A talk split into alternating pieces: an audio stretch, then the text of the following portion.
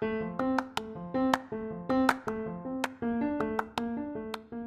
んばんは。暇つぶしキャストのお時間です。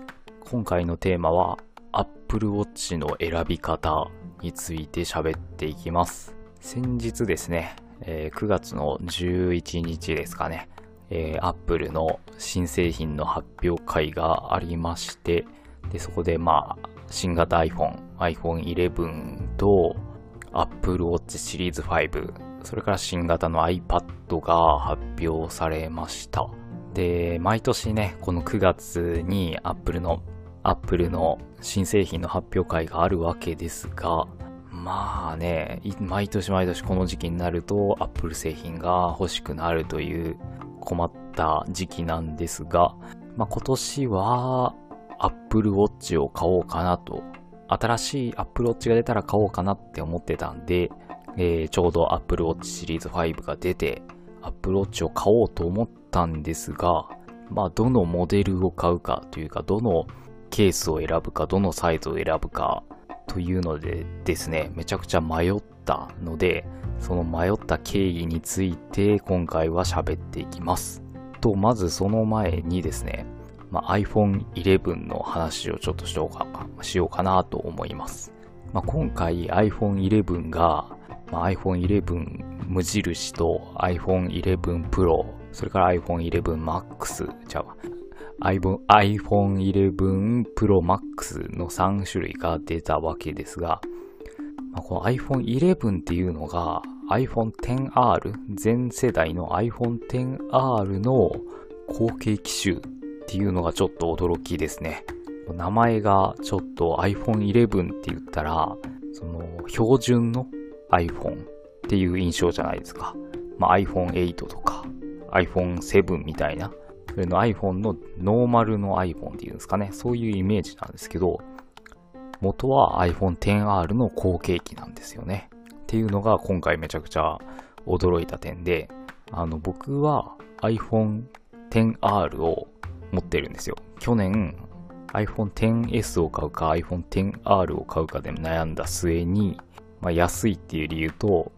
背面のデザインが iPhone XR より好きだったので、じゃあ iPhone XS より背面のデザイン、特にカメラが、まあ、iPhone XS は縦に2つ並んで、こう、間延びしたデザインになってるんですけど、iPhone XR の場合はカメラが1個でシンプルなデザインなので、iPhone XR がいいなっていうので iPhone XR を買ったんですよね。で、今回出た iPhone 11がですね、まあなかなかデザインも良くて、で、性能もまあ iPhone XR 譲りで、えー、まあ iPhone X、じゃあ iPhone 11 Pro に負けない性能を持っているので、まあ iPhone 11いいなって、しかもデュアルカメラっていいなと思いつつ、まあ今回は去年 iPhone XR を買ったので、まあ、我慢しようかなというところですね。まあ、iPhone 11 Pro もカメラが3つになってすごい魅力的なんですけど、まあ、今回は見送ろうかなと。次回というか来年に多分 iPhone は 5G に対応するっていう噂なので、まあ、それを買おうかなという目論みでございます。で、えー iPhone、新型 iPhone を買わない代わりにですね、今回は Apple Watch を買おうというふうに考えてたんですよね。で、今自分が使っているのが Apple Watch のシリーズ2ですね。シリーズ2の 38mm の小さいモデルを使ってます。で、ケースはアルミのスペースグレーですね。で、これをまあ3年間、ほぼほぼ3年間使ってきたんですが、実はですね、あの、買ったすぐ、まあ、3年前に Apple Watch を買ったすぐの時は、まあ、それは毎日つけてたんですけど、半年ぐらい、まあ、もしかしたら数ヶ月ぐらいかもしれないんですけど、数ヶ月使った後にもうほとんど使わなくなってしまったんですよね、Apple Watch を。まあ、なぜかというとですね、あんまり理由は覚えてないんですけど、多分あんまりデザインが好きじゃなかったっていうのと、あんまり活用できてなかった。それから充電がめんどくさいとかそういう理由で Apple Watch をつけてなかったんですよ。で、代わりにですね、つけてたのが、あの、Fitbit っていう、あの、ウェアラブル端末ですね。とか、ウィジシングの、あの、普通の時計にしか見えないウェアラブル端末を使ってたんですけど、それがですね、ちょっとフィットビットの方はベルトの方がちぎれて使わな、使わなくなったんですよね。で、その後に、えー、ウィジシングのスティールっていうやつをつけてたんですけど、それもですね、何回か電池交換をして、まあ電池がまあまあ数ヶ月に、まあ5、6ヶ月に1回電池が切れるんですよね。で、まあ電池が切れた時に交換するのがめんどくさくなって、ちょっとしばらく使わなくなったんですよ。で、何を使い出したかというと、Apple Watch のね、シリーズ2を、えっ、ー、とですね、もう半年ぐらい前からまた使い始めたんですよね。で、多分僕は Apple Watch を実質、今の Apple Watch シリーズ2を使ってるのは実質3、買って3年経つんですけど、多分1年ぐらいしか Apple Watch は使ってないんですよ。けど、Apple Watch はやっぱ使ってみると、まあまあ便利な感じで、で、まあ、心拍数も取れますし、歩数計もありますし、それから、あの、睡眠時間もアプリを使えば取れるので、まあ、必要、ウェアラブル端末に必要な機能はほとんど備わってるんですよね。で、Apple Watch は他にも、まあ、通知の機能だったりとか、あの、まあ、他のアプリ、まあ、例えば Bluetooth で AirPods とかとつなげば音楽も単体で聴けるっていう、まあいろいろな機能があるわけなんですが、やっぱり他のウェアラブル端末に比べて、まあ、充電が毎日必要っていうところがやっぱめんどくさいところなんですよね。で、動作があんまりサクサク動かないっていうのがね、ちょっとあんまり使いづらい部分ではあるんですけど、まあいいかなというところで使ってたら案外便利だったというか、案外手放せない存在になってしまったというわけなんですが、で、まあ、ここ半年ぐらいずっと使ってて、で、やっぱシリーズ2、Apple Watch のシリーズ2だと、やっぱ動作がね、やっぱ重いような気がしますし、電池の持ちもだいぶ悪くなってきてるような気がしてきたので、そろそろ新型が欲しいぞと。いうところで、えー、ようやく今回の本題に入るんですが、Apple Watch のシリーズ5が出たんで、それを買おうということになったんですよね。で、まあ、買おうっていう決心はしたんですけど、どのモデルを買うかっていうのがすごい悩んだんで、えー、その話をしていきます。で、えー、最終的にですね、僕が、まあ、何のモデルを選んだのかっていうのはちょっと最後に置いといて、まず僕最初どのモデルを買おうかと思ってかん、えー、どのモデルを買おうかと考えたかというと、最初はステンレスのモデルを買おうとしたんですよ。まあ、なぜかというと、ステンレスの、えっ、ー、と、ある、えー、ステンレスチタニウムかな。あの、銀色のシルバーのやつなんですけど、これの小さい方、40mm のモデルを買おうとしたんですけど、まあ、そのモデルがね、たまたま、あの、納期というか、えー、入荷日お届け予定日が早かったんで、そのモデルを選んだんですよ。で、まあ、ステンレスっていうので高級感もあるし、えー、シルバーだったらどんなバンドにも合わせられるだろうということで選んだんですけど、それをキャンセルしてしまいました。まあ、なぜかというと、今回は、えー、まあ、アルミのモデルがあって、それからステンレスのケースがあって、えー、あとチタン、あとセラミックの4種類のケースがあるんですよね。で、チタンがね、気になってはいたんですけど、まあちょっとよくわからなかったんで、ステンレスを予約したんですよ。でも、あの、ステン、チタンがすごい人気で、評判が良さそうだと、良さそうだというところで、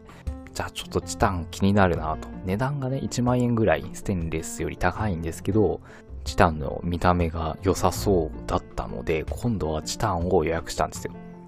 ただ、チタンは、あの、お届け予定日がめっちゃ遅かったんですよね。発売日の予約が始まって2日目ぐらいに予約したら、あ多分お届け予定日が11月の初めぐらいとかだって、わあ、1ヶ月半も待つん嫌やなと思いながら、とりあえず予約しとくかでチタンを今度は予約したんですよ。けど今度はチタンはどうなんかなと。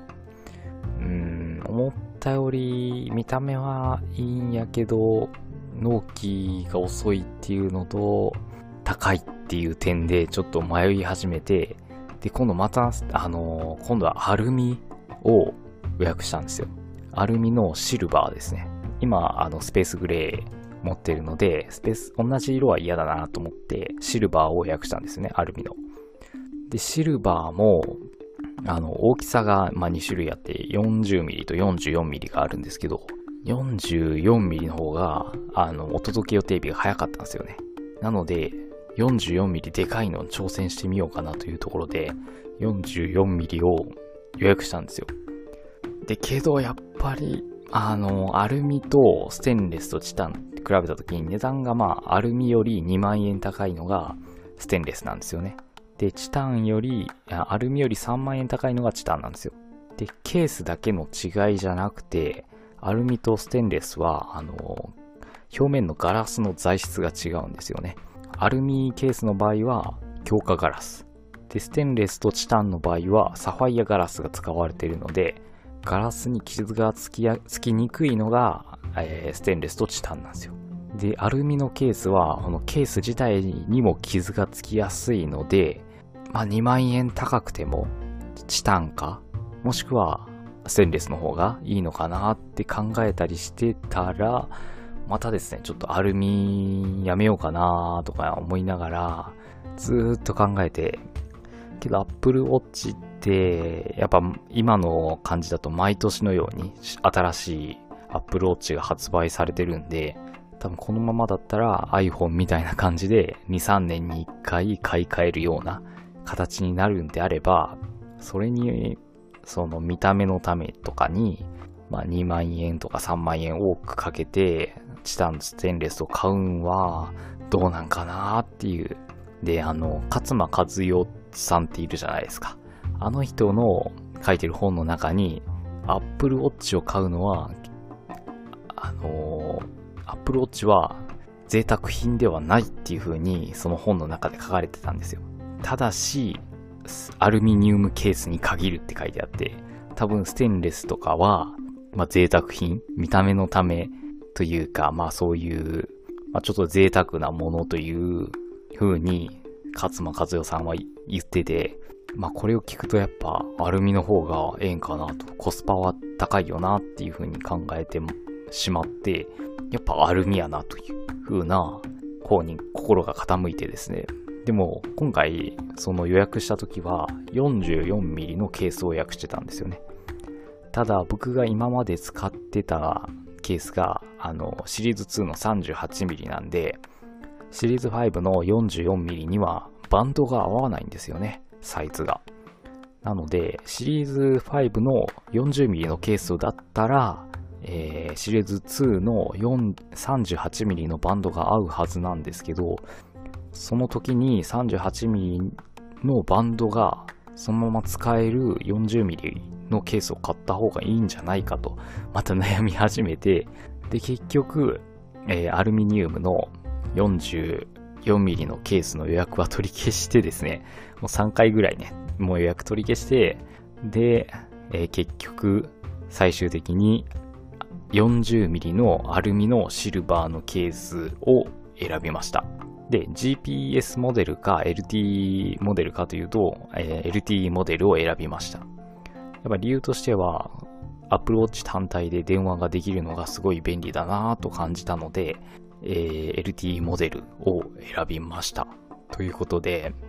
非常に、まあ、だらだらと長く話してしまったんですが、Apple Watch を、えー、どう選ぶかというところは非常に悩ましいところです。簡単にまとめると、えー、Apple Watch はアルミのケースと、ステンレスのケースと、チタンのケース、そして、まあ、セラミックのケースがあって、で、アルミのケースは傷つきやすい。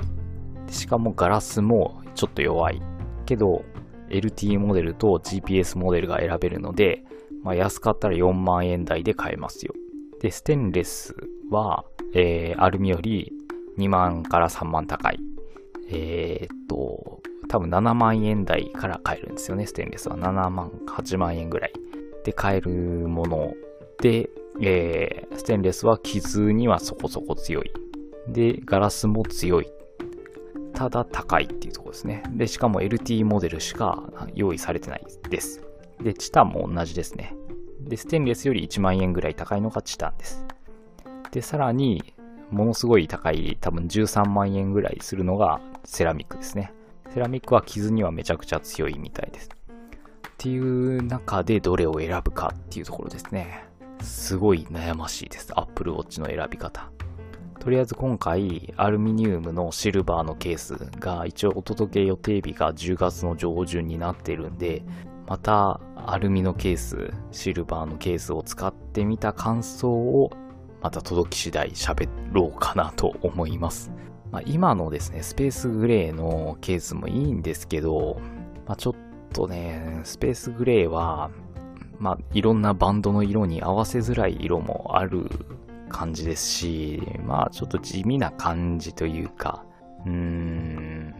まあまあ、悪くないですね、スペースグレーも。はい。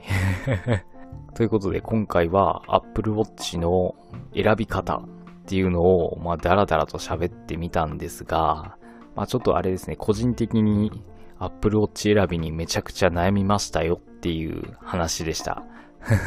ちょっとテーマとはずれたかもしれないんですが、